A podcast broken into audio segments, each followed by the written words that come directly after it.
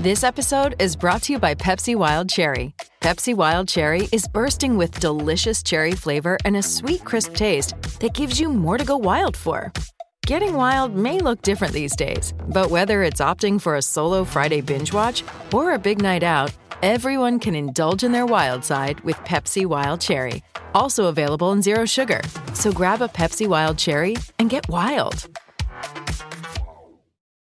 On the new podcast, American Criminal, you'll learn about the fraud, theft, and murder that marks the dark side of the American dream.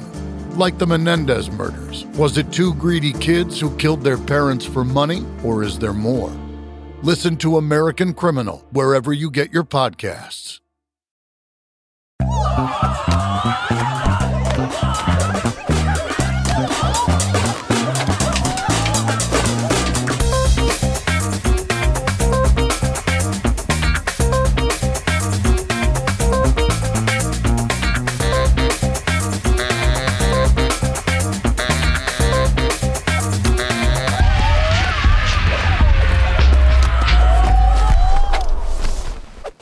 Hello, everybody, and welcome to another episode of Audio Judo. I'm Kyle. And I'm Matthew. Welcome, everybody, to your podcast of music discovery. We are proud members of the Pantheon Podcast Network, where you can pretty much find any music genre that you're interested in. There's so many unique podcasts on that site. I can't even go into them all, or else I'd be here all day. hmm Uh, so just go to pantheonpodcast.com, check them out for yourselves. Uh, if you like our show and you want to hear more of us, we also have a Patreon account. Yes. And for the low price of $5 a month, tell them what they get, Kyle. Right. That tier is called the Front Row Seats tier. Uh, like Matthew said, it's five bucks a month. You get two day early access to all the episodes. Uh, you get a shout out on a future episode as a loyal producer. You get bonus mini episodes called Judo Chops, which are a lot of fun. Uh, and occasionally you'll get some bonus content such as unedited interviews, behind the scenes videos, and tiny little tidbits that got cut out of episodes, usually because we were passing gas. Unedited. Unedited. Unedited. unedited. For a little bit more than that, for 20 bucks a month, you can get what we call the backstage pass. You get everything included in the front row seats tier, plus you get a very special personalized gift from Matthew and I, and the chance to co-host an episode of Audio Judo on the album of your choice. Uh, this benefit only activates after one year of patronage at that tier, and it can only be activated once. Uh, and like I said, you get all the benefits of the front row seats tier included in that as well. So if you are interested uh, in forcing us to review uh, Barney on Ice, the album, Oh, I can't wait. uh, or you know something something equally horrible, uh, you can do it for only two hundred and forty bucks. So Yeah. Uh, I'd like to welcome the, our newest $20 Yes. a month subscriber, Mike from Michigan. Welcome. Thank you. Uh, I guess we'll be expected to hear his choice for an album in about a year. right, That'll be exciting. yeah. Today, we are heading back to what I consider the sweet spot, time wise, for our little program here. okay. Uh, going through all the years we have focused on so far, 88, 73, and 91 seem to be our target years. 88 and 91 make sense for me anyway. I was sense. 16 and 19 respectively, so those were huge formative years when it Like came said- to my identity. You said seventy three was the other one. Yes. That's a bit of an anomaly, Yeah, uh, as I was only one year old, and you wouldn't be born for what, 13 years? nine years. Nine years? Uh, sorry, eleven years. 11 years? We'll get it. Yeah. Uh, I can't do math. But the records that we've covered from that area uh, era are groundbreaking albums uh, that changed music as we know it, like Goodbye Yellow Brick Road, Selling by the Oh, Pound, okay, David Bowie's. Hunky Dory, those things uh, around that time. Okay. Uh, so that explains a bit. For this week's episode, I decided to cover another female artist who released her debut record, uh, this one, in 1991. Uh, we are talking about Little Earthquakes by Tori Amos. Oh man, and what an album you picked here. I This is know. a great album. deeply profound, in some ways disturbing, but all around magical record of intensely personal and private songs. Uh, it's long been a favorite of mine. Did you know this record before I put it on the schedule? Not really. I, I know that I've heard uh, most of these songs before, Mhm. but I don't think I've ever actually sat down and listened to Little Earthquakes like beginning to end as an album Got it. until I started researching for this episode. And before we talk about this record specifically, we should talk about the artist who made it, Tori Amos. Yeah. Born Myra Ellen Amos uh, on August 22nd, 1963. Uh, like Matthew said, she's an American singer, songwriter, piano player, and an activist. She was actually a child music prodigy. Uh, she taught herself to play the piano almost as soon as she could reach the keys, and she began composing instrumental music by age three. hmm I don't think I could not use a diaper, probably by age three. But She, uh, y- I yeah. don't think I did anything well at age three. She also uh, has that. Uh, I, I, oh man, I was going to look up what this is called, where you can hear a piece of music. It's chromesthesia. No, not that. Uh, synesthesia? No, not that. Where you can hear a piece of music and then immediately repeat it. Oh, So, like, you, you can sit down and listen to somebody's song and then immediately play it on the piano. yeah, I don't know what that's called. I was going to look it up. Uh, I apologize. I, I forgot and left a blank spot in my notes here. ah, But uh, synesthesia, uh, like you just mentioned, Yeah. she has described seeing music as structures of light uh, since her early childhood, which is an experience consistent with a diagnosis of uh, chromesthesia, which is a condition where sound involuntarily evokes an experience of color, shape, or movement in individuals. And Mhm. that falls under the synesthesia uh, umbrella, which is where one sense being activated means that you experience another sense. Yeah. So there are quite a few people that apparently can taste colors, weird. which seems very bizarre.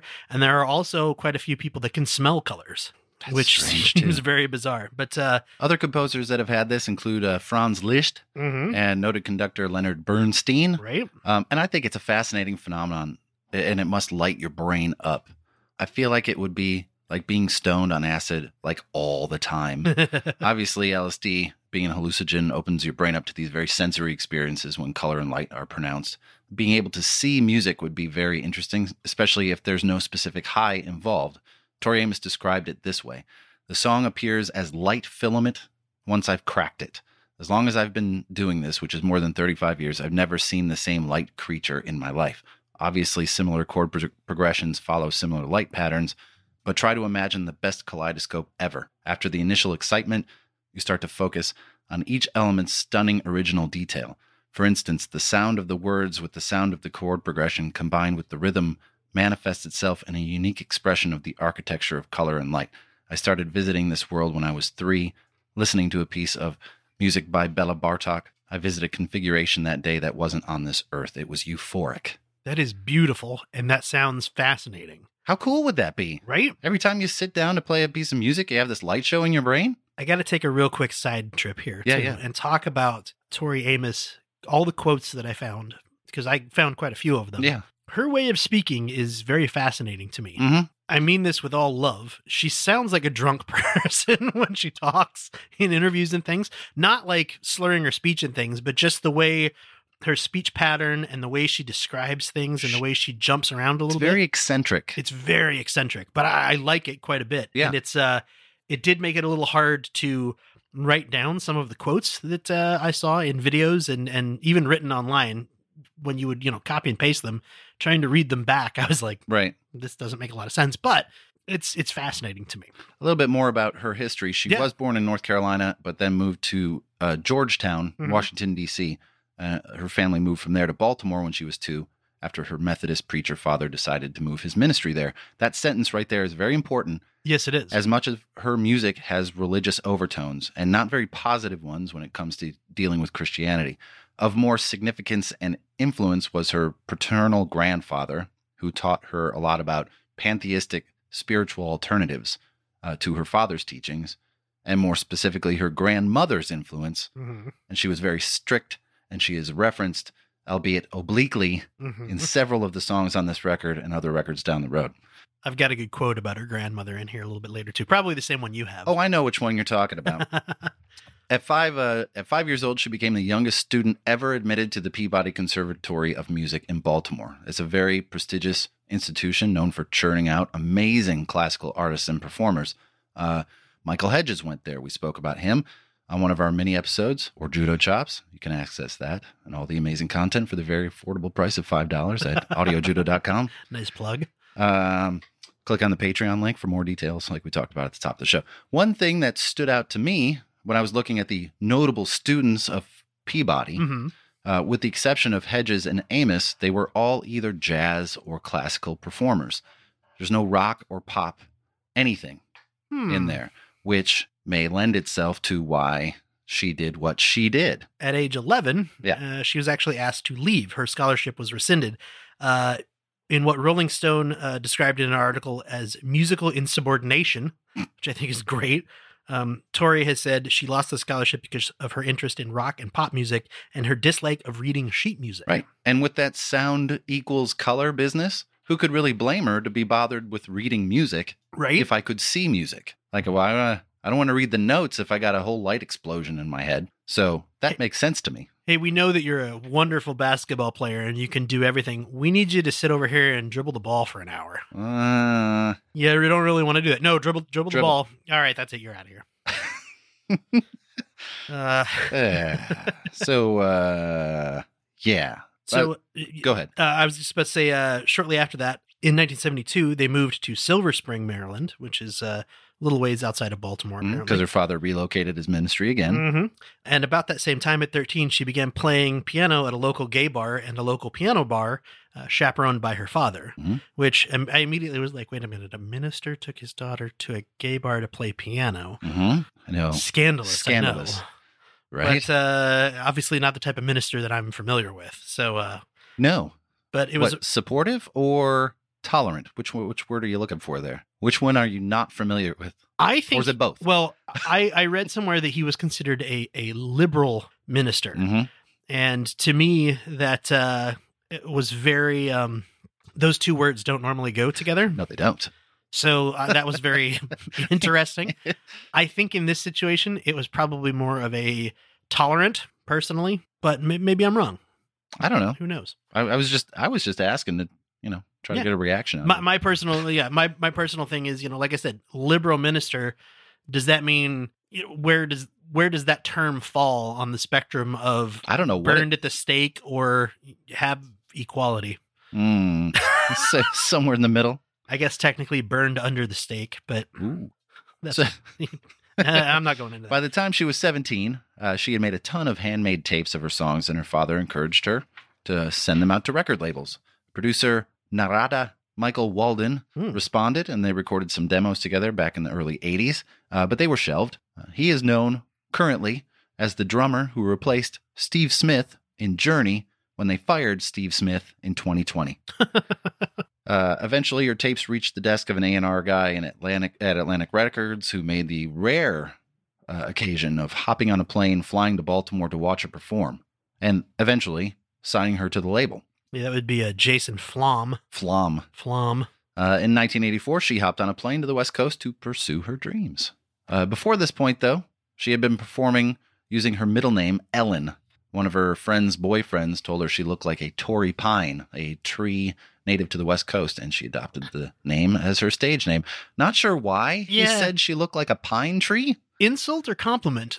I don't know. May have been high at the time. It's kind of like Possible. I I I looked it up. I'm like, all right, I'm gonna find. I'm gonna I'm gonna Google Torrey pine, and it's basically gonna be a picture of Tori. Oh, it's just a tree. yep. Oh, never mind then. Sometimes you just say stuff to people, Yeah. and it has Weird. nothing to do with anything. So in 1986, she formed her first band. Why can't Tori read? That is the letter Y and K A N T. Right, named after her inability to sight read music. Um, it's a joke, you know. Yeah. No apostrophe. Uh, That is also called a, a prima vista, which I think sound makes it sound way cooler. what the joke? No, the ability to uh, sight read music. Oh, you found it? Yeah. Uh, no, this is different. This Oh. is uh this is if you can take a piece of sheet music that you've never seen before, put it down in front of you, pick up an instrument and start to play that piece of music. I've always been envious of people that could do that. that is called au prima vista, It's nice. which is a very wonderful phrase, I think. So, uh, so apparently Tori can't read, and she also can't spell. Apparently not. Uh, joining her in the band was Steve Caton, uh, who would remain her guitarist until 1999. Bass player Brad Cobb, keyboardist Jim Tauber, and drummer Matt Sorum. Matt Sorum would find significant success as the second drummer for Guns N' Roses Yeah.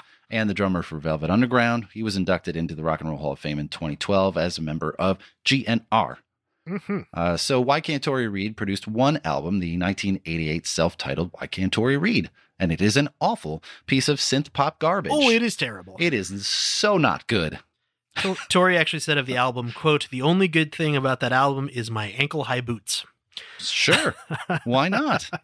Yeah, it's um it's a sad sort of story that she this prodigy who could make amazing music but she trusted the music companies again, and they were like, "So what's popular right now is Right. synth pop. So we're gonna have you make some synth pop, and we're gonna pair you up with some people that are gonna make a synth pop record, and then it's gonna suck, and then we're gonna blame you for it sucking because you're the child prodigy. You should know what's happening." Exactly. The, the label, she she says the label sunk it. Yeah. Um, but if you look at it, the album has Paulinho da Costa on it on percussion, drummer Vinnie Colaiuta. Half of Cheap Trick plays on Yeah. almost all of that record. It's completely soulless, and the cover features hair, a hair teased Amos in heavy makeup, clearly a label trying to capitalize on the hair metal of the day. yeah. Uh, the album was a commercial disaster, but the one thing it did do was become a major collectible. Once Tori's career took off after the su- success of Little Earthquakes, copies of this record could fetch $300 to $800. And now with the rise of digital, those copies are now $50 to $80. But if you got one, hold on to it. You never know when that vinyl market makes a comeback. right. So, huge failure. But Amos still has a six record deal with Atlantic, and they wanted a new record. Yeah. And in 1989, Hmm? mid 1989, they said we want it by March 1990 Correct. because her last album had taken almost two years to make. Uh, why to- why can't Tori read took almost two years. So suddenly they were like, "Nah, you've got seven or eight months." So she recorded a bunch of songs, and the original versions of that record were declined by Atlantic Mhm. Records. They they said, "Take it away, get it. We don't want it." And so she took it away, expanded it, thickened it with new sounds, new musicians, new producers, and it became this record, Little Earthquakes, Yeah. her solo debut. So the album was released on January 6, 1992, at the absolute exploding moment of grunge. Yeah. Current number one when this was released, Nevermind by Nirvana. Yep. Uh, they could not be more opposite sounding records, uh, but they were both alternative records, signaling a significant shift on the horizon for all music. Uh, do you have any of the sales details? I do. It peaked at number 14 in the UK and remained on the top 75 UK albums chart for 23 weeks. Uh, in the US, it was slightly less successful. It reached number 54 on the Billboard 200. It was number 14 on the Australia Albums chart, the ARIA chart. In the long run, though, this album has done very, very, very well. Uh, it's double platinum in the US, so more than 2 million copies sold. Uh, it's gold in the UK, over 100,000 copies sold, and gold in Australia, Belgium, Canada, and the Netherlands, which most of those are 100,000 albums. and I believe Canada and Belgium are 50,000 albums, but still pretty good. Uh, in 1998, Q Magazine readers voted Little Earthquakes as the 66th greatest album of all time. And in 2002, the same magazine named it the fourth greatest album of all time by a female artist. Right, and it's no, it by no means is a slouch when it comes to other critical reception. No. In 2000, it was voted number 73 in Colin Larkin's book All Time Top 1000 Albums.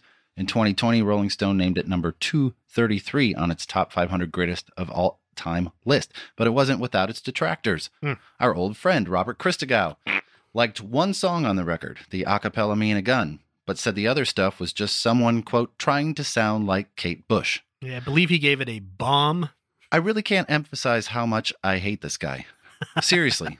Tori Amos has said repeatedly that, of course, Kate Bush was an influence. And if you are influenced by someone, there might be remnants of their sound in your sound.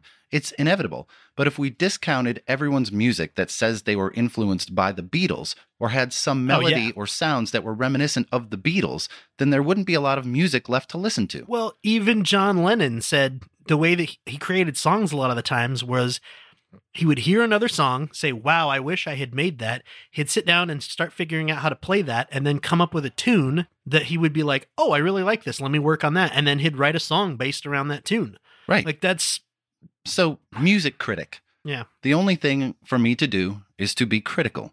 See, I don't want to be a music critic. I want to be a music encourager. I want to find reasons for you to go out and listen to stuff and then make the educated choice about whether or not you like it or don't. I'm never going to say, I'm never going to be the guy that says, stay away from this shit because it might sound like Kate Bush, except maybe for Oasis. but even if that's not true, because at the end of this episode, I did find a couple reasons to listen to it. Even in the O- Oasis, I found a couple reasons to actually listen to it Fair enough. and then still go out and make your own choice. Don't give these asshats a voice. Call me Matthew, music encourager. oh, yeah. And the best review you need to hear in an interview with the Hollywood Reporter, Justin Timberlake said that this album changed his life. Quote, it is so fucking good. Mm-hmm. Right? pretty JT says it. It's got to be true. Right? So, cover art? Yeah. So the front cover is just a picture of Tori Amos crouched down in a wooden box hmm uh, with the side open so you can see in. Um, there's a tiny piano at her feet, and she's standing with her arms braced against the front of the box like she's about to climb out. Uh, across the top, it says Tori Amos, and on the bottom, in tiny letters, it says Little Earthquakes. hmm The back cover, uh, I don't want to mess around here. It's uh, two penis mushrooms Mhm. growing out of two vagina pods. hmm Phallus That's- impudicus mushrooms, Yes. Uh, uh, also known as stinkhorns, which happen to look like giant dicks. yeah, they really do. Um, I, that's the only way I can really describe it. Phallus impudicus, phallus for dick, Mm-hmm. impudicus means shameless or immodest. So it means giant dick, and it's a stinkhorn. It stinks, and it is known to grow four to six inches an hour. Whoa. And it exerts enough pressure when it's growing to sufficiently move asphalt. Wow. And it was long thought to be an aphrodisiac because, of course, it was. Of course it was. So But uh, all the dick jokes I got tonight. I there's think, a uh, there's a nice track listing on the back there too. I don't think anybody's ever seen it. I- I don't think anybody's ever actually looked at the track. I forgot to bring it down. I, I have the CD upstairs. I should have brought it. I might need a minute alone. just Uh, a couple of big dicks. Great. Uh, art direction and photography by Cindy Pal- Palmano. Yep. Uh, who did a lot of photography for Tor- who did a lot of photography for Tori Amos over the years. Um, she's also worked with bands like Pet Shop Boys, Head, XTC, Killing Joke, The Pogues, and a bunch of others. She also directed four of the music videos for this record. Uh, the design of the cover jacket was by Alan Reinl, uh, who would go on to design four more of Tori Amos's album covers. Um, and the lettering by Will Wentworth. That's right. Back in this time, you had to hand letter these kind of things. Did you say Will Wentworth? Will Wentworth, yes. Wil Wheaton? Wil Wheaton, Will Wentworth. uh, but yeah, you had to hand letter these. Of you course. couldn't just Photoshop it. You couldn't just type it in. What? Tori Amos, little little earthquakes. You had to work? Select a font. Somebody actually had to hand letter it, and this is the guy that did it. I thought that was. I saw that credit, and I was immediately like, I got to bring that up. You have because- to. Hand lettering is Right? important. Should we? uh Should we take a quick break? And, Not yet. Oh, you you got something else? Yep. So for me, I'm going to tell you why I chose this one because I figure we should address it now. So for me, I came across this record at the exact same time that Nevermind was popular. Uh, I found it the exact same way. They played the video for Silent all these years on MTV's 120 Minutes, of which I was a constant watcher. and I was taken aback by her sensuality and the way she communicated the lyrics. The music was beautiful, like a music box, and the lyrics were weird, they were interesting, they were captivating, but also they were raw in a way I had never heard before. Uh, I had listened to plenty of punk females over the years uh, sing stuff that was sexually charged or abrasive. Names like Wendy O. Williams from the Plasmatics, Blondie to some degree, Siouxsie from Siouxsie and the Banshees, even Madonna, for all the controversy she brought, talked about sex, but there was something very different at work here. This was not sensuality. This was raw, honest, almost too real sexuality. And she was saying things uh, the guys wouldn't say about real stuff.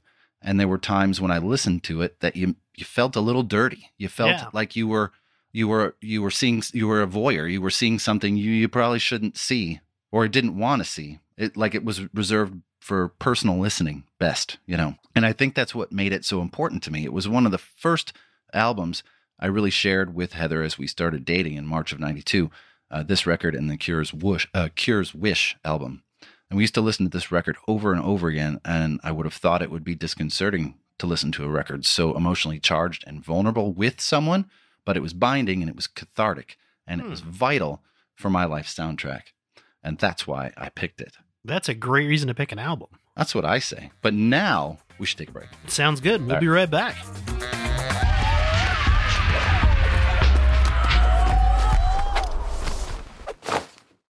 Don't Smother Nature is a one stop shop for sustainable home goods. They do the research to compile all the best and most affordable options and group them into a convenient online location. With smooth navigation, helpful support, and easy returns and tracking, they make transitioning you and your home to be more earth friendly a simple and accessible process. They just had their grand opening, so browse their extensive catalog now at don'tsmothernature.com. That's don'tsmothernature.com.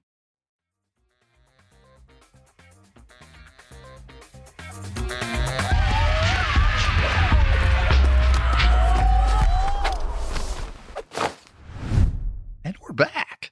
Uh, Crucify. Crucify. Every finger in the room is pointing at me. The opening lines to the record and to this first song is immediately a powerful statement. I was 19 when this came out, and I think we've dis- discussed ad nauseum my faith struggles often enough on this show. Indeed. Uh, but it is a major thing in my life, and it was no different at this time. I was jaded, disillusioned, confused, kind of lost, and that opening line is exactly how I and a lot of people my age felt at that time. This was the fifth and final single from the record. Uh, I got to number 22 on the alternative chart in the US and 15 in the UK. It was naturally labeled a blasphemous song because of the title and the obvious religious connotations scattered throughout. How dare she compare herself to Jesus, the harlot? It's clear, like most blasphemous blasphemous songs, they don't dig any deeper than the shallowest of layers. Yeah. The song is clearly about self hatred and the expectations we put on ourselves. But it's sacrilegious, Kyle. Looking for a savior in the dirty streets, looking for a savior beneath the dirty sheets. Hmm. Disgusting. Yeah, looking for salvation anywhere. And this song got banned in the Bible Belt Mm-hmm. for obvious reasons. This song is about shame, it's about guilt. Apparently, guilt is not something reserved for the Catholics. Hmm. I guess the Protestants feel it too. Who would have thought? Got enough guilt to start my own religion. I remember the first time I heard that line and just laughing out loud in my car. It's rare for a lyric to connect so directly and quickly, but it was tapping into something. Musically, it's pretty great. Has a couple of mandolin and ukulele tracks that give Mhm. it some added color, and the production of the song is wonderful. Uh, one of the co producers on the song and a lot of this album was Ian Stanley. Mhm. Ian Stanley was a member of Tears for Fears through the 80s and co produced and co wrote some of their 1985 album songs from The Big Chair. You can find all about that on episode number 52 from this very program. Wow, you even had the number ready to go. Oh, I was ready. That's impressive. And you can certainly hear his influence on this record and song. Here's a little bit of it right here.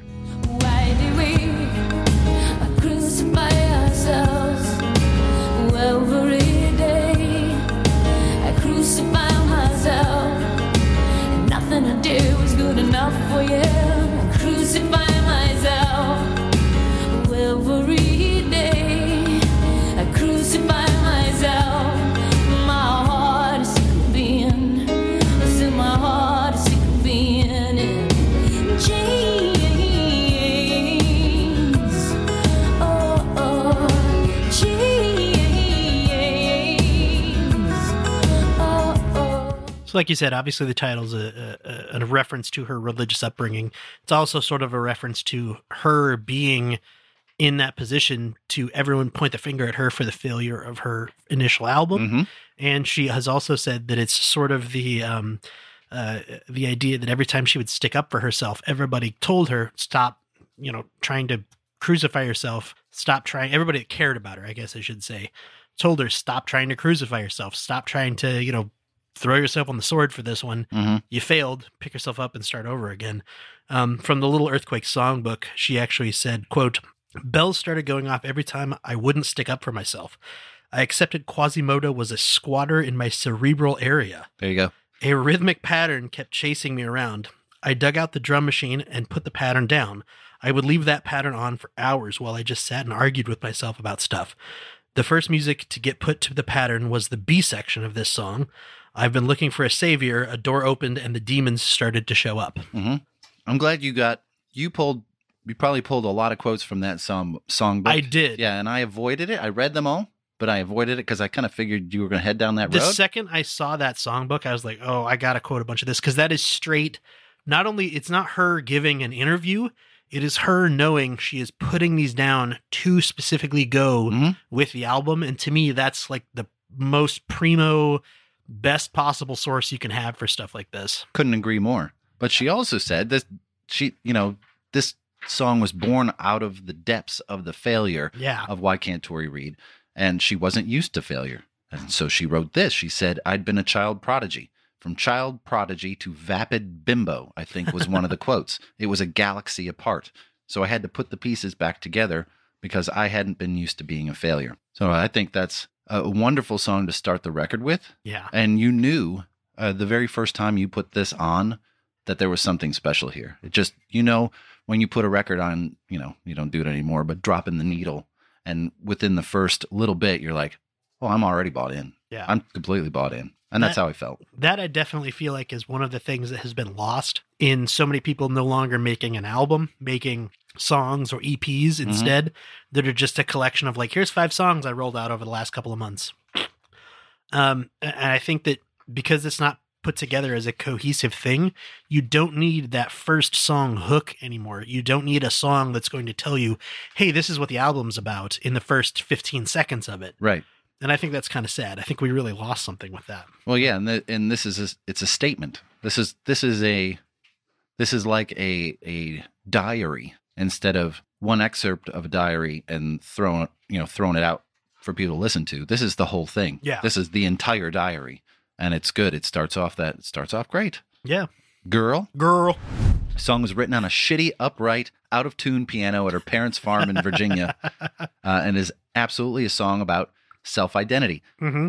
You've been everybody else's girl. Maybe one day you'll be your own. Clearly sick of playing music or doing anything for anyone else, she was trying to get to a place where she could be her own artist. Popular women at the time Tracy Chapman, Mm-hmm. Melissa Etheridge in the folk areas, Kate Bush in electronica, and people weren't really doing intimate piano music anymore. So she had quite the road ahead of her, but there's a lot of determination uh, in there. I also think people can look to overly sexualize her lyrics because some of them are. So if some of them are, people suppose that all of them are.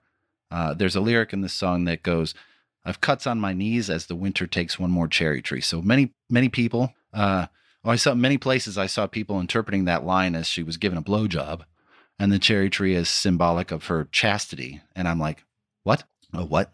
Um, I don't think that's a sexual lyric at all. Don't get me wrong.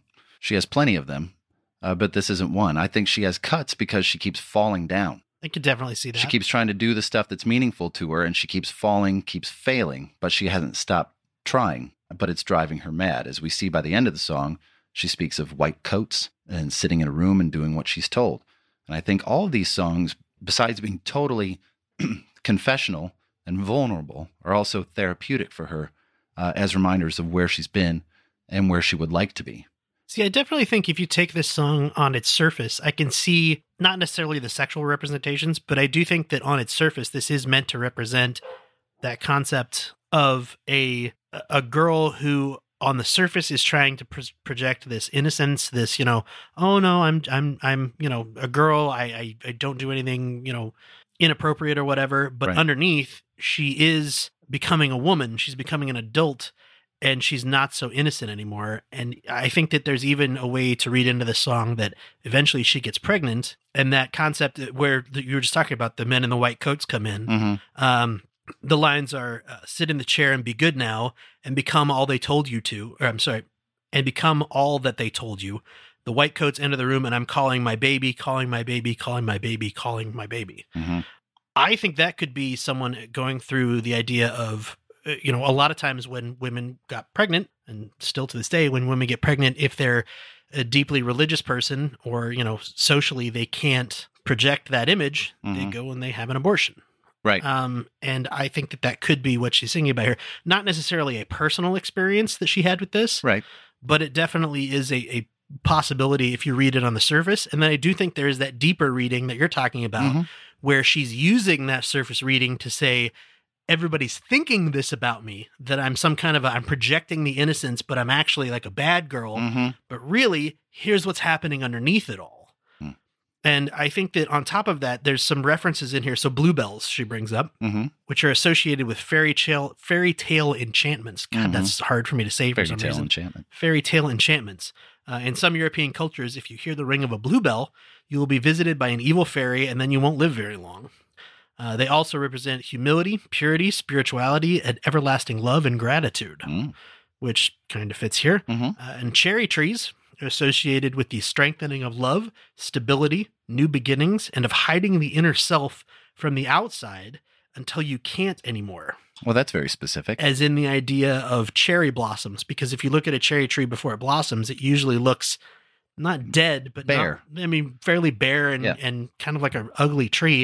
And then it blossoms and it's this beautiful thing. I like that. So uh, those two call outs in particular stand out in the song Mm-hmm. as kind of odd. They don't really fit with a lot of the rest of the song. And that's why I looked those two up and I was like, oh, yeah, those kind of fit with both of those readings of the song, in my opinion. I like that. Hey, give it a give it a listen. And in the mist that she castles are burning in my heart. And as I twist, I hold tight.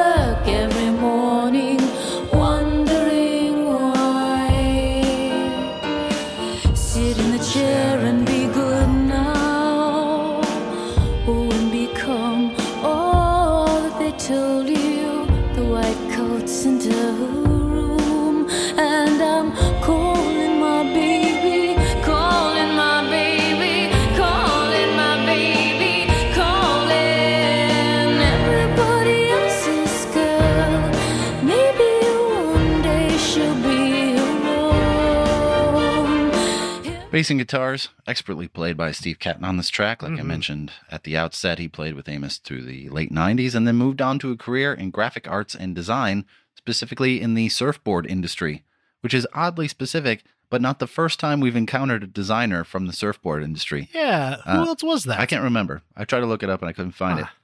it. But it must be a burgeoning place for graphics work, Yeah. Hmm. kind of like skateboards. Interesting. Oh, you got more about this? No, one? that's that's uh, pretty much covered everything for me. Silent all these years? Silent all these years. The piano in the song is so good. I know. This is a song that broke Amos into the public eye. Second single from the record, eventually reaching number 65 on the Billboard Top 100, number 26 on the Adult Top 40, and number 27 on the U.S. Modern Rock chart. Not a huge hit, but big enough to elevate her career. Yeah. And I'm sure you found a lot of the same research I did about this song. She wrote the song for another artist, Al Stewart, Mhm. Uh, but when she played it for her then boyfriend, Eric Rossi, who produced a number of songs on this record as well, uh, but not this one, he told her that it was basically her story in a nutshell. This was her song. So she kept it and recorded it. Yeah, he said actually you're out of your mind. That's your life story. Yeah. Which I think is great. That's a What do you? you're out of your mind. That's your life story. I remember when I first heard it. Like I mentioned at the uh, at the beginning, it was on an episode of 120 Minutes on MTV. And can you imagine for a second seeing "Smells Like Teen Spirit" and then seeing this video back Oh, wow. to back? Because I did. you know when your dog looks at you and then cocks its head to the side, like "What the hell?" Mm-hmm. That's what I felt. Two polar opposite could not be more different if you tried songs, both of which I loved. It's like, What? What? What? uh, and this is really where that uncomfortable sexuality becomes very apparent to me. If you listen to the lyrics, boy, you best pray that I bleed real soon. Mm-hmm. Yikes. Uh, and it's unfortunate that I would be that surprised for a woman to deal so directly with that in a song. But yeah, it was eye opening because message received. there was no vagaries about what she was talking about. And then you read that, what she had to say about that particular line, it's even more woe. She said, In most people's songs, men are always potent. Women never have their period. Rape's non existent and orgasm vaginal or faked. They're Barbie doll songs, songs without pubic hair or obvious genitals. They don't fit anatomically. My songs come rather from my womb than from the heart. You know, there's some fucking going on in other people's songs, but no one ever gets into an unwanted pregnancy. Oh, I saw that quote. That's so good. And then you go one extra step and wrap this song in this gorgeous musical dressing. It becomes even more disconcerting. And I think that's one of the things I love so much about it. It was completely unexpected and uncomfortable. Reading so much about this song, it seems like it's broken up into three main parts. The opening verse is about her grandmother. Apparently, uh, she hated her grandmother Oh, yeah. And used to punish Tori when she showed the slightest interest in the opposite sex. That line, I've got the Antichrist in the kitchen yelling at me again. That's her grandmother. Wasn't a good relationship. Uh, the town that her grandmother lived in in Virginia banned this song because of the Antichrist reference. Of course they did. The second part, which has the boy you best pray in in it, is more about a failed relationship, and the third is about the more successful relationship, and the whole thing plays out like a woman who was kept from searching out relationships, then getting burned by one, and then finding a good one. So Tori describes the song as quote her baby because it's the one that she can always go back to when she's struggling. Uh, it's the song that gave her her success. And unlike a lot of artists that run from that song that brings them success, she's embraced it. It sounds like this. So you found a girl who thinks really deep thoughts. What's so amazing about really deep thoughts? Boy, you best pray that I bleed real soon. How's that thought for you? My screen got lost in a paper cup. Think there's a heaven where some screams have gone. I got 25 bucks and a crack of deep. Think it's enough get us there. Cause what if I'm a mermaid in these jeans of his with her name still on it? Hey, but I don't care. Cause sometimes I said, sometimes I hear my voice and it's been.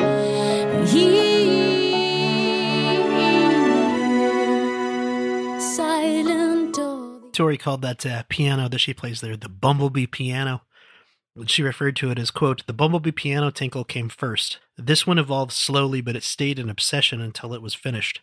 I entered the boxer occupation, part of me not wanting to hear what I was saying, the other part fighting off the brain drain. I finally distracted the brain drain with the task of filing chocolate cake recipes. I don't know what that means, but it sounds great. Uh, like I said, her her quotes are fantastic, but Uh, they're out there. they're very out there. You have more Uh, about that? Uh, that's pretty much all I've got. I know that like uh, uh, she has also said that this song was specifically about people in her life not understanding what she was trying to do hmm and the work she was trying to create and telling her, you know, oh, you need to go in this direction, you need to go in this direction, and her being quiet and taking it. Again, Mhm. back to why Tori can't read or why can't Tori read. Her saying, okay, well, let's do whatever you guys want to do, and not speaking up and saying, no, no, no, I don't want to go in that direction. I want to make the music that I want to make. The whole album is that self discovery, Yeah. self motivation, reasons to get up and continue to do what she's doing and do it the way she wants to do it. Uh, one of my very favorite parts of this song is the very gentle finger cymbals that decorate the song. and I know that I've done this uh, before to you, Kyle, uh, but I dare you to listen to that song now and not hear the finger cymbals. Yeah, now that's all I'm going to be able to hear. It's like pointing out the triangle. yeah. Now you will hear it for the rest of all time. And Woodblock, go. You're welcome, world. Precious things. Precious things. And she comes off the heels of that beautiful song with a little esoteric lyric to a much darker song with a little more in your face sexuality than before. Mm-hmm. Uh, this song is much darker, both musically and lyrically. It was uh, one of the songs produced by her then boyfriend, Eric Rossi. According to her, she wrote the song when they were both ill somewhere on the Rockies, uh, in the Rockies on vacation. She had a fever dream situation. Melody just appeared. And I absolutely love the sound of the song. It's ballsy and it has some punch to it. Uh, lyrically, it is- very much on theme with the rest of the record themes of sexuality and to some degree some revenge. This is clearly about being uh, her being mistreated, as so many young girls are by high school boys. Mm-hmm. Add in the Christian boys, and yeah, they're even worse. Uh, the line in here that always sticks out, you know, Yeah, so you can make me come, it doesn't make you Jesus. that one stands out every time I hear this song. I'm like, oh God, I forgot that was in here. First time I heard that, I said out loud, "Oh my God!" she just uh, she goes for it, Right? and that attitude that a boy would get a messiah complex because he was able to sexually satisfy a woman, and now they owe him something. That is so overt. This, this is what uh, she says about that part of the song. She says, "Just because I'm with a man." And because I'm creaming for a man doesn't make him a master, doesn't even necessarily make him worthy of love or of my love. And now I realize, maybe for the first time in my life, that my capacity for love is incredibly deep, and that for me to give this to a man, he has to fully understand and respect what that means. Too few do. They're into pillaging, rummaging around, doing a little Viking stuff. But most women these days realize that's not enough. And if some women don't, then I hope songs like Precious Things will help open their eyes, and just as importantly, help open the eyes of some men. And this is what the song sounds like right here. believe that a sick, sick, holding on to his picture, dressing up every day. I wanna smash the faces,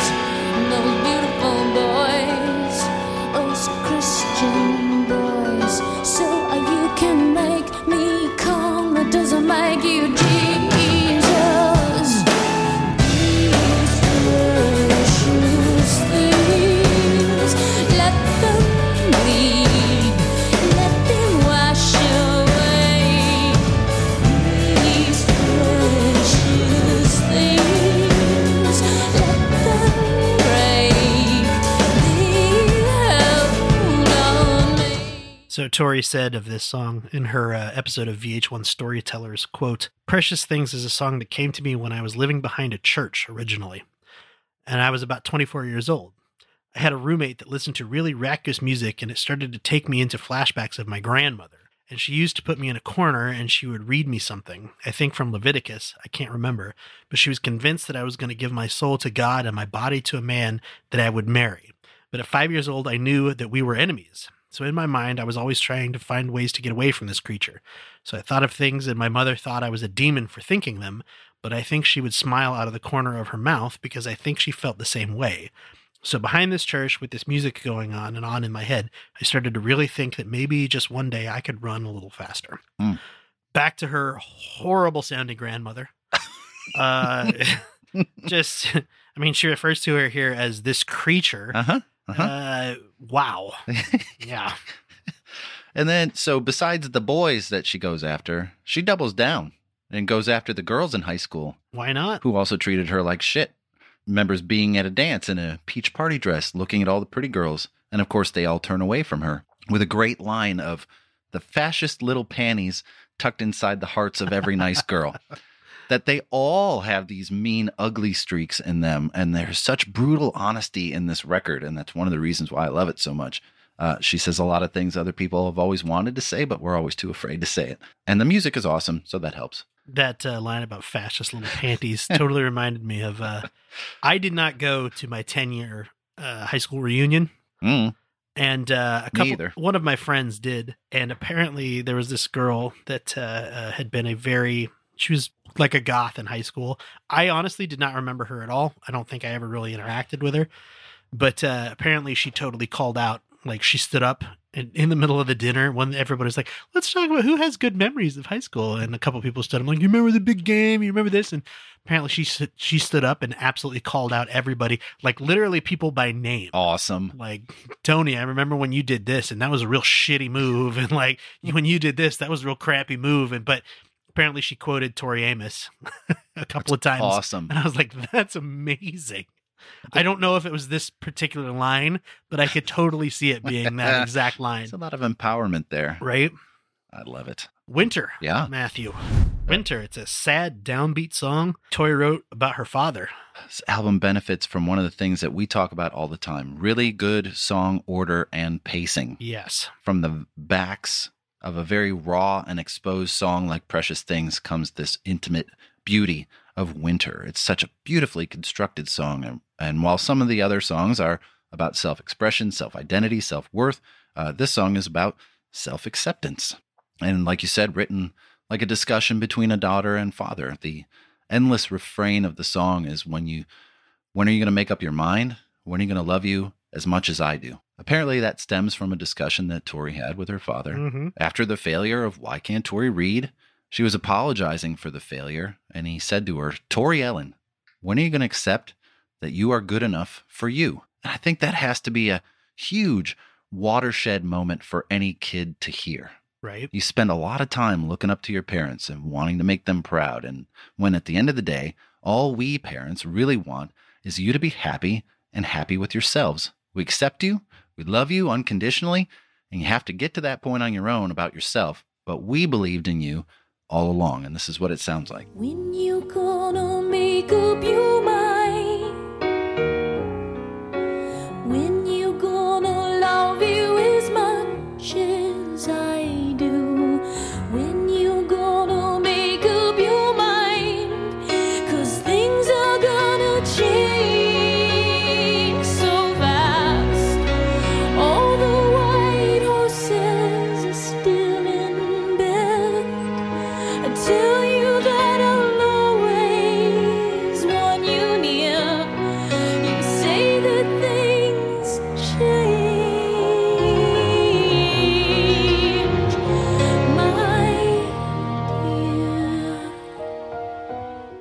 Do like that she's very honest in this song about the fact that, you know, parents aren't perfect.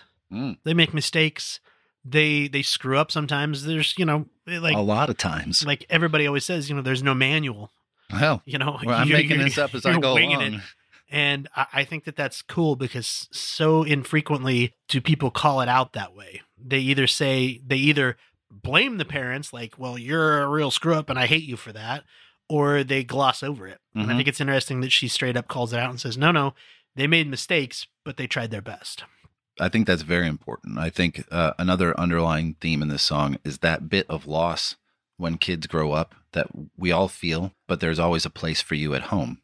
She d- dresses it in discovering boys, you know? Mm-hmm. Kids get other interests and they're no longer dependent on their parents to be their number ones. And it hurts, but you're happy that they're growing up. But a little bit of you dies inside. Yeah. But you know, should they ever need to come home or just talk, there's a fire in the fireplace, there's a drink on the table, and just come sit with your old man and talk about anything. And it's a pretty special song. And it has a mirror song a few songs away. Yeah.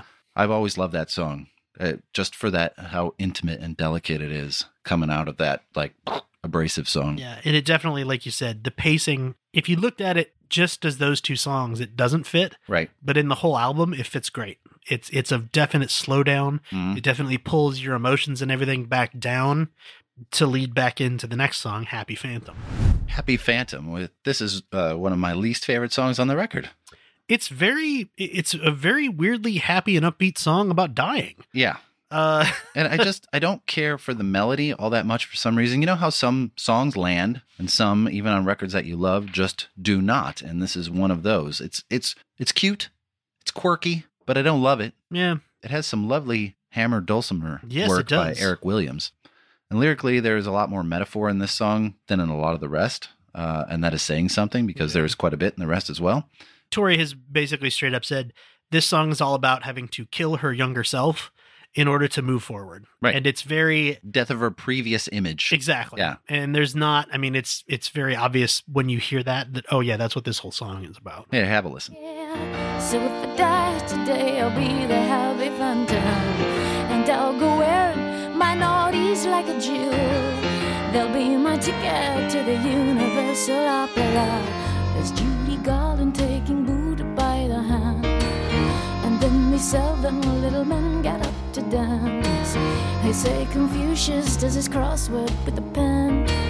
I'm still the angel to a girl who hates to sin. Woohoo! The time is getting closer. Woohoo! Time to be a ghost. Woohoo! Every day we're getting closer. The sun is getting dim. Will I pay for who I've been?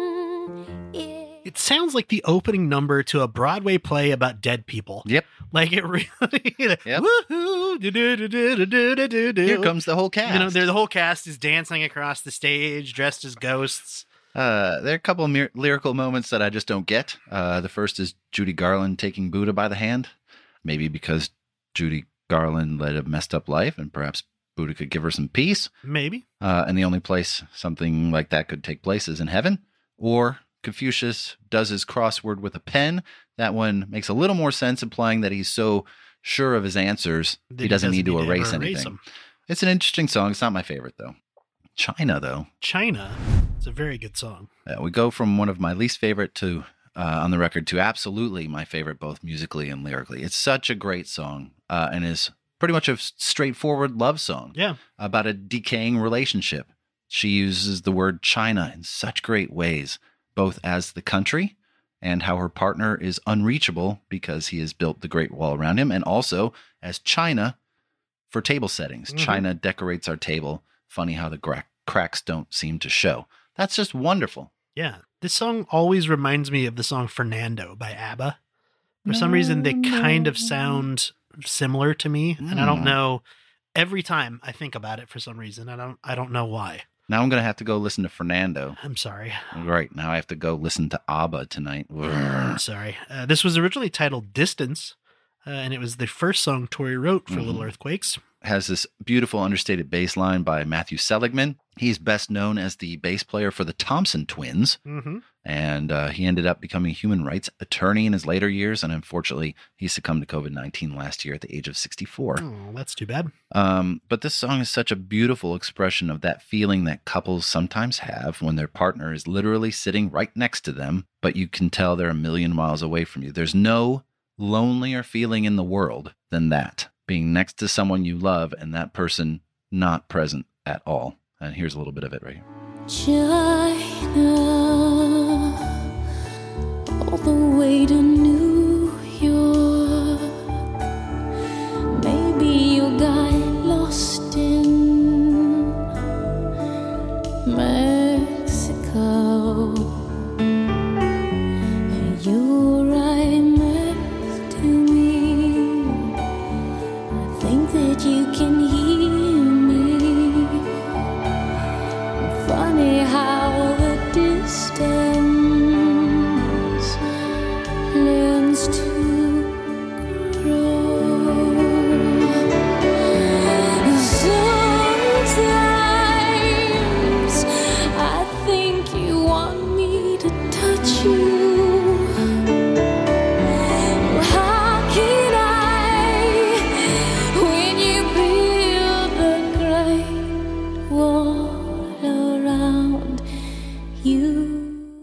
catch all the Tears for Fears connections here? Uh, produced by Ian Stanley. Yep. Chris Hughes on drums, Ross Cullum did some mixing, and Will Gregory from uh, Goldfrapp fame plays the oboe on this, and he played the sax on uh, Songs for the Big Chair. Oh, gold frappe. Songs from the Big Chair. Grab gold frappy. Goldfrappe. That's a nice connection. Right? like that.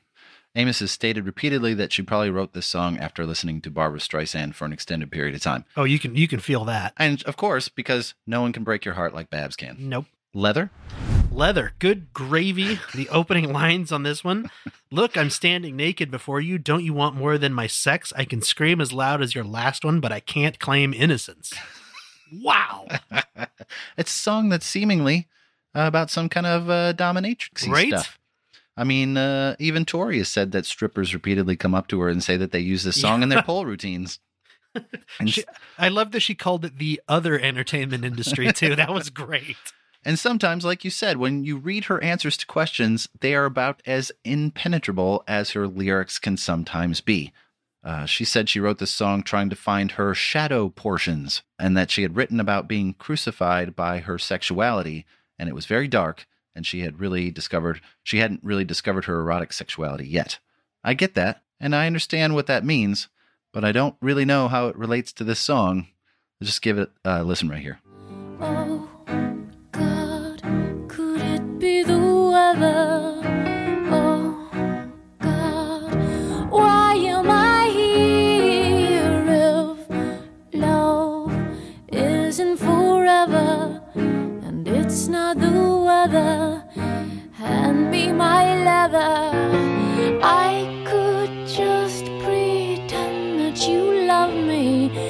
night would lose all sense of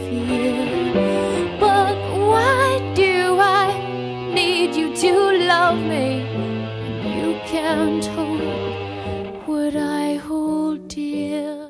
It's got a quirky little swing Yeah. to it. And she's belting it because if you listen to it in a really good set of headpho- headphones, her voice clips the mic a couple times. Yeah. And it must have been good because they didn't take it out. They just went with that. She said, uh, for all the time she's spoken about this song and what it means, she said while on tour in 96 that this song is not about wild sex. Mm-hmm. She said this I was living in a rundown apartment in Hollywood when a so called friend stopped by to borrow sugar. Who does that? People still do that? Apparently, back in the '90s, they still did. Or I guess technically in the '80s, they still did. That's weird. Uh, when the singer played her an offering from Little Earthquakes, the woman told her it wasn't catchy and she should consider changing her writing style. After she left, Tori wrote Leather in eight minutes. Which another uh, another example of a an amazing artist. They just needed that right inspiration, right time, and they can just sit down and and Oh, yeah. blast one out. by the way, this is A song, This is- blast out a song. this is a piece of shit. You should uh, probably just give up. yeah, I and would. then- I wouldn't keep going. Well, you know what? Screw you. Borrow some sugar, my ass. Borrow sugar. Look, I'm standing before you naked. Boom, boom, boom. Like, Who does? Also, I Yeah. don't. I don't care what anybody says, Matthew. The Yeah. cigar is a penis. She's talking about a penis when she does the whole "you had a big old cigar." Oh, that's a penis. That's a penis. That's I don't care what anybody says. That's a penis, There's penises on the album cover. There's penises kind of strewn throughout the whole right? That's a penis. the whole record. So I'm going with penis. and now that we've mentioned penises, let's talk about mother.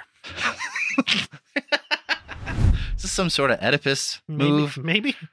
Uh, Uh, from the Little Earthquake songbook again, Tori said, "quote Mother came on a bit like a dream sleep. It was early morning when I made the way to the piano. I knew that they were trying to show me something, a memory of the fall." Uh, not the one we've been taught, but the other side of the story, which is the belief of certain ancient mythologies. Mother changed me because I began to remember where I believe we come from. What? Yeah, right. So I mentioned earlier, Winter has a mirror song, Mhm. and this is it. Yeah. Uh, this song is about the relationship he had with her mother, which wasn't quite as evolved, I'd say, as the relationship with her dad. The song is quite beautiful. Another one of those songs that from the very beginning just kind of sweeps you away. It's also the longest song on the record, running Mhm. almost seven minutes. Uh, and she has said over and over again that the song is not just about a mother and a daughter, but also a Mother Earth situation. And I think that is towards the end of the song because the beginning is straight up those parts of daughters leaning on mothers Yeah. before the alienation of adolescence comes along and blows that all to smithereens. I love this song so much. Uh, back in olden times, I made a mixtape. I used to make mixtapes for Heather all the time when she was going through a difficult period with her parents, and all the songs either had mother in the title or were based on parents. Oh, cool. And this was right at the top because it's so good and it sounds like this.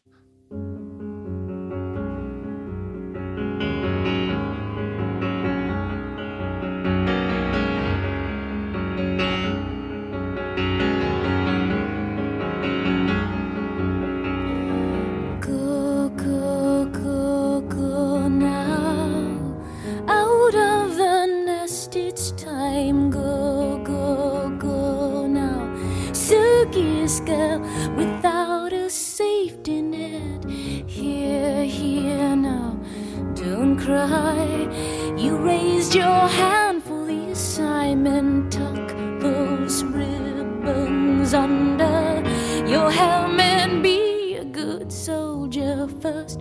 My left foot, then my right.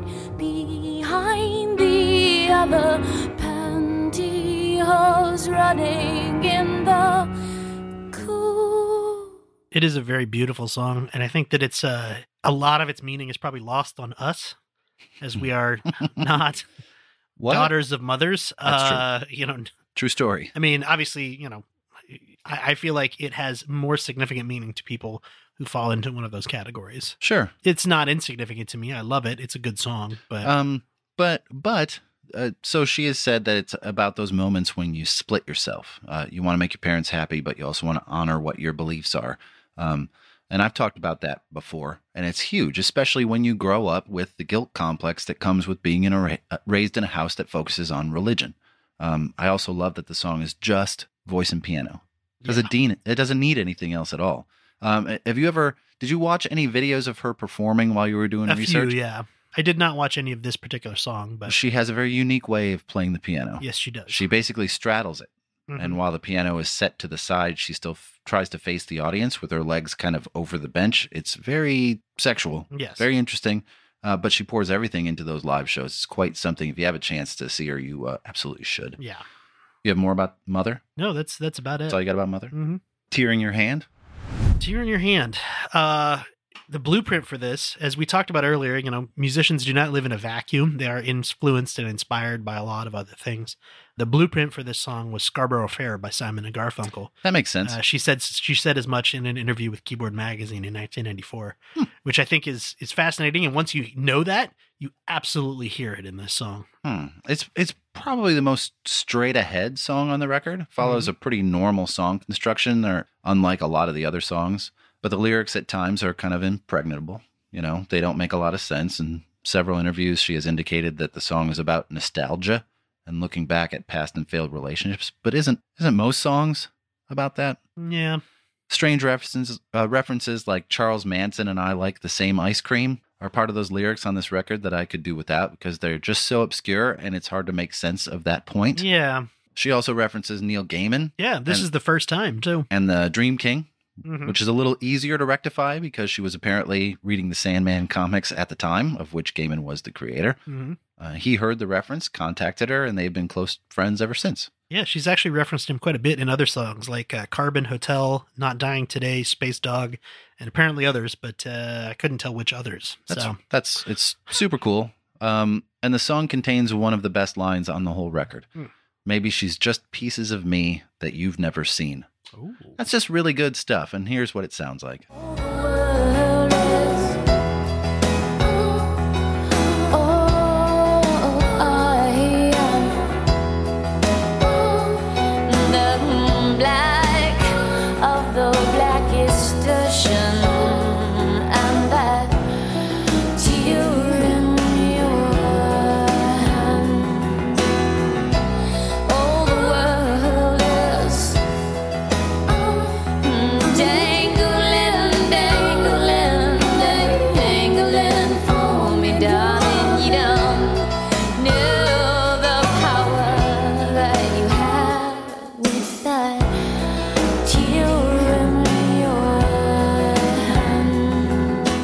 An excellent song. It is. It's my favorite on this album. Is it really? Yeah. I, I don't know why. I just I like it. I like that. I like that that you have a favorite. Yeah. Uh, but it's the relative calm before the storm Oh my god. because the next song is the song we need to talk about. yes, it is. Me and a Gun, Mm-hmm. first single. Go ahead. Yeah, You have uh, something let's, to say? Let's let's not beat around the bush with this one. Yeah. uh, this is a song about when Tori was raped at Yeah. knife point when she was 21 years old. Correct. It is an a cappella song. Yep. So it is just her singing. It is incredibly difficult to listen to. Yes. Uh, it is very raw. It is very real. And like you just said, this was the first, uh, not solo, uh, It's the single. first single. It's the first single Yeah. from this album. and Sorry. it didn't chart. Not surprising Yeah. when you realize it is an a cappella song about rape, Yeah. more specifically about Tori Amos's rape. Yeah. It's intense. Uh, I would say there are no songs about rape you want to listen to, True. but there are some songs that are easier to listen to than this one, namely Hold Her Down by Toad the Wet Sprocket Yeah. or Sex Type Thing by Stone Temple Pilots. And the reason that those songs might be easier to listen to is because there's music involved. There are parts of those songs when you're not entirely sure that you're listening to a song about rape, but not this one. This one is as raw and as vulnerable as you could possibly get in a song. It's just a voice and just her truth. Like you said, she was 21. She was playing at a bar in Los Angeles and she was leaving. She was approached by a man who was at the concert and he said he was stranded and needed a ride home. She obliged and she was raped repeatedly at knife point in the back of her car. While the song says me and a gun, it was actually a knife. The song describes the scene and what goes through her head during the experience. She talks about the biscuits in Carolina Yeah. or never being to Barbados. And I'm sure that those are the places her head went to block the trauma and the reality of that horrific experience. And she also questions whether or not she deserved it in the song because of the top she was wearing. Yeah. And the song is just so hard to listen to, but that's that's the point, right? That's Yeah. great art, right? I do think that, like, like I said, this is not a pleasant song to listen to, No. but it's not supposed to be. No. It's supposed to give you an emotional response. It's supposed to make you say, "Oh my god, that's horrible! I can't believe that happened to somebody." It, it's I mean, incredibly challenging and it makes you hyper aware of all the women who have unfortunately had to undergo that type of abuse. It sounds like this. 5 a.m. Friday morning, Thursday night, far from sleep. I'm still up and driving, can't go home, obviously. So I'll just change direction, cause they'll soon know where I live. And I wanna live. Got a full tank and some chips. Was me and a gun and a man on my back. And I sang Holy, Holy as he buttoned down his pants. You can laugh, it's kind of funny. The things you think in times like these. Like I haven't seen Barbados, so I must get out of this. Raw, Yes. exposed, still hard to listen to. And she said about this experience, and bear with me, it's a bit of a long quote, but I think it's important. She said, I'll never talk about it at this level again. But let me ask you, why have I survived that kind of night when other women didn't? How am I alive to tell you this tale when he was ready to slice me up? In the song, I say it was me and a gun, but it wasn't a gun, it was a knife he had. And the idea was to take me to his friends and cut me up. And he kept telling me that for hours. And if he hadn't needed more drugs, I would have been just one more news report where you see the parents grieving for their daughter. And I was singing hymns, as I say in the song, because he told me to. I sang to stay alive. Yet I survived that torture, which left me urinating all over myself and left me paralyzed for years. That's what that night was all about mutilation, more than violence through sex. I really do feel as though I was psychologically mutilated that night, and that now I'm trying to put the pieces back together again through love, not hatred, and through my music. My strength has been to open again to life, and my victory is the fact that, despite it all, I kept alive my vulnerability. I mean, it is unbelievably brave to talk about it all, yeah. but to talk about it like this and then sing about it on stage multiple times and keep reliving that trauma is remarkable in its own right.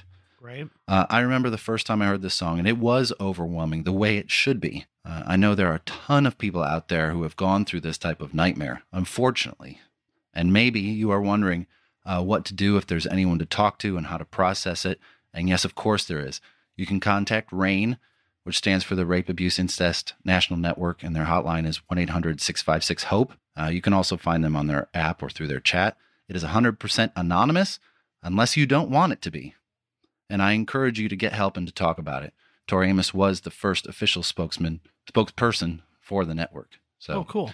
yeah, it's a it's a tough song to get through, Yeah. but is the benchmark of the whole record. Yes. It, I mean, that's the linchpin that holds the whole thing together. Uh, Little Earthquakes. The title track wrapping up the album here. Another song with full instrumentation, another song that deals with coming to grips with uh, who she was and getting ready to move forward. Uh, it's a full song, and some of the repeating lyrics act like a bit of a chant or mantra, and those repetitions help you to make some of that your truth and assist in manifesting its reality. You know, the more you say something, the more you, the more you'll begin to believe it. Uh, and she repeats the line, "Give me life, give me pain, give me myself again," over and over again. So many times you know, we try to run from pain, but dealing with it, processing it, moving on from it is so much better than trying to escape it altogether. And the song sounds like this. I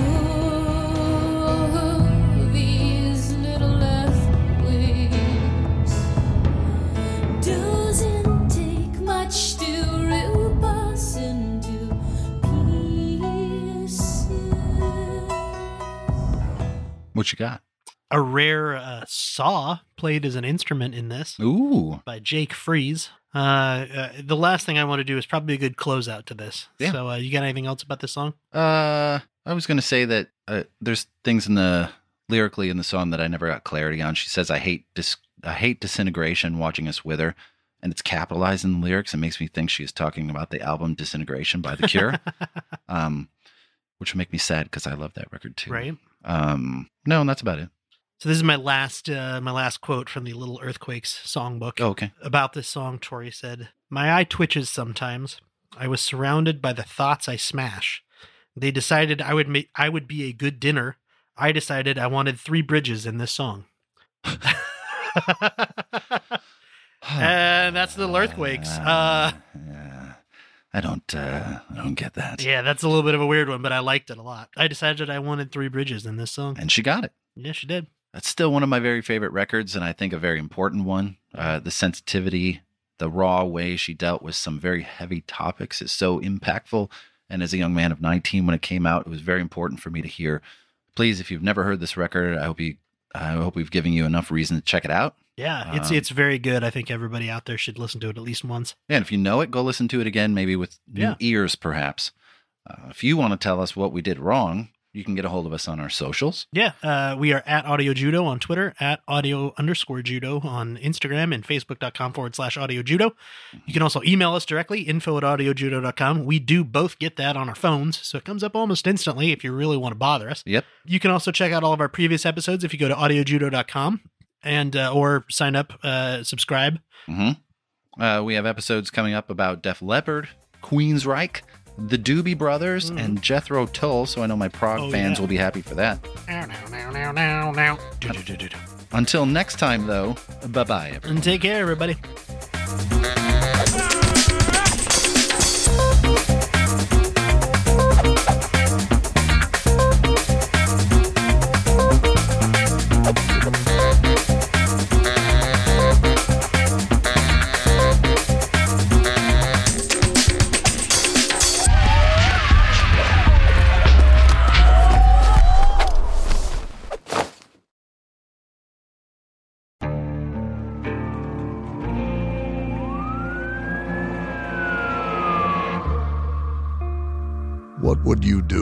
Achieve the American dream? The big house, the happy family, the money. 911, what's your emergency? Would you put in the hours? Would you take a big swing? What's the problem? What's the problem? Would you lie? Would you cheat? Would they shop? Would they shop? Would you kill? Yes.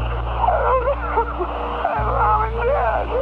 My mom is right there. From Airship, the studio behind American Scandal, comes a new true crime history podcast.